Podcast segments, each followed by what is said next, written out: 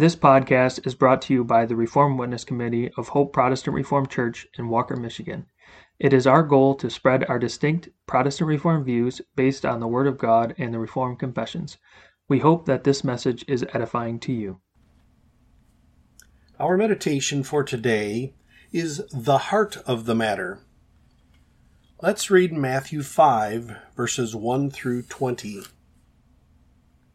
And seeing the multitudes, he went up into a mountain, and when he was set, his disciples came unto him, and he opened his mouth and taught them, saying, Blessed are the poor in spirit, for theirs is the kingdom of heaven.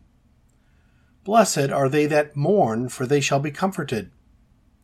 Blessed are the meek, for they shall inherit the earth. Blessed are they which do hunger and thirst after righteousness, for they shall be filled. Blessed are the merciful, for they shall obtain mercy. Blessed are the pure in heart, for they shall see God.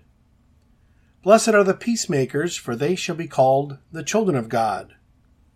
Blessed are they which are persecuted for righteousness' sake, for theirs is the kingdom of heaven.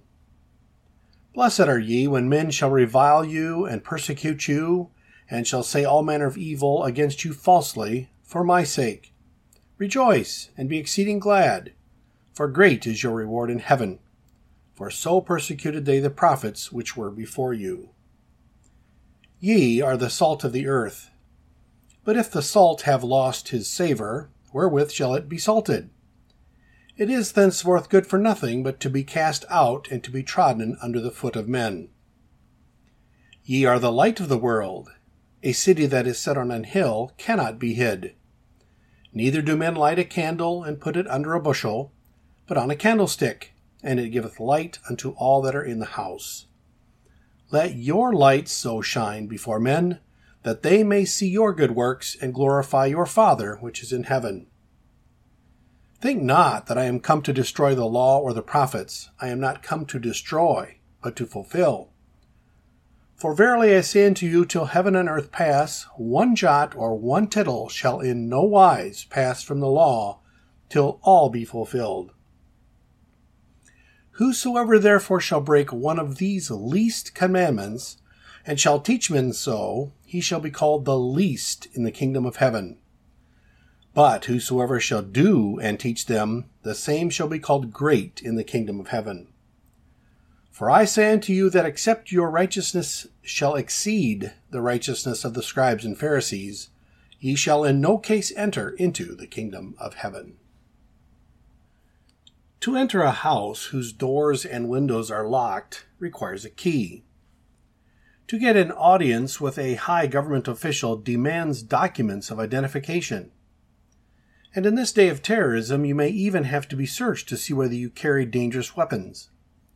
How much more are there severe requirements to come before the Holy God and to be a guest in His house? Wisely does the psalmist ask in Psalm 15, verse 1 Lord, who shall abide in thy tabernacle? Who shall dwell in thy holy hill? There also is a reason why Jesus spoke of the keys of the kingdom of heaven. What the psalmist writes after his question ought to be before our minds daily. He writes, He that walketh uprightly and worketh righteousness and speaketh the truth in his heart. Psalm 15, verse 2. In the verses that follow, the psalmist tells us what an upright walk and doing righteousness are. But the heart of the matter is speaking truth in the heart. There will be no upright walk and works of righteousness unless we speak the truth in our hearts. Out of the heart are all the issues of our life. Even as every cell in our bodies must receive blood from the heart in order to live, so our whole being is controlled by the spiritual blood that comes out of our spiritual center which Scripture calls the heart. Since by nature our hearts are spiritually dead, Adam died the day he disobeyed, the answer to the psalmist's question is no one. No one has the right to be a guest in God's house. Listen to this versification and ask whether it describes you.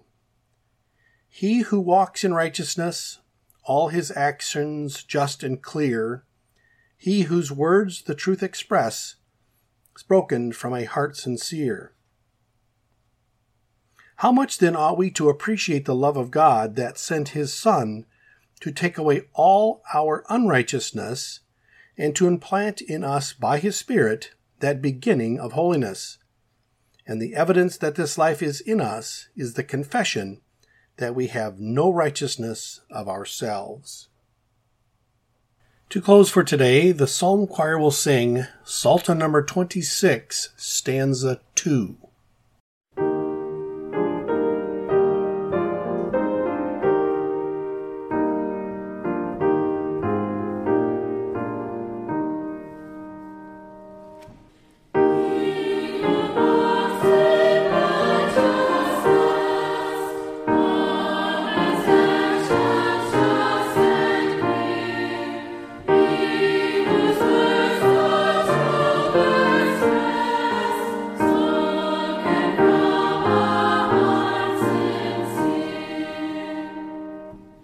Thank you for listening to this message. It is our hope that it was edifying to you.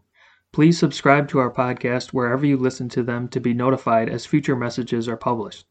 We welcome you to join us on Sundays for worship at 9:30 a.m. and 5 o'clock p.m. You can find more information about us at our website hopeprchurch.org. Also, you can follow us on our Hope Protestant Reformed Church Facebook page, and you can email the Reformed Witness Committee with any questions or feedback at hoperwc at gmail.com. Thank you.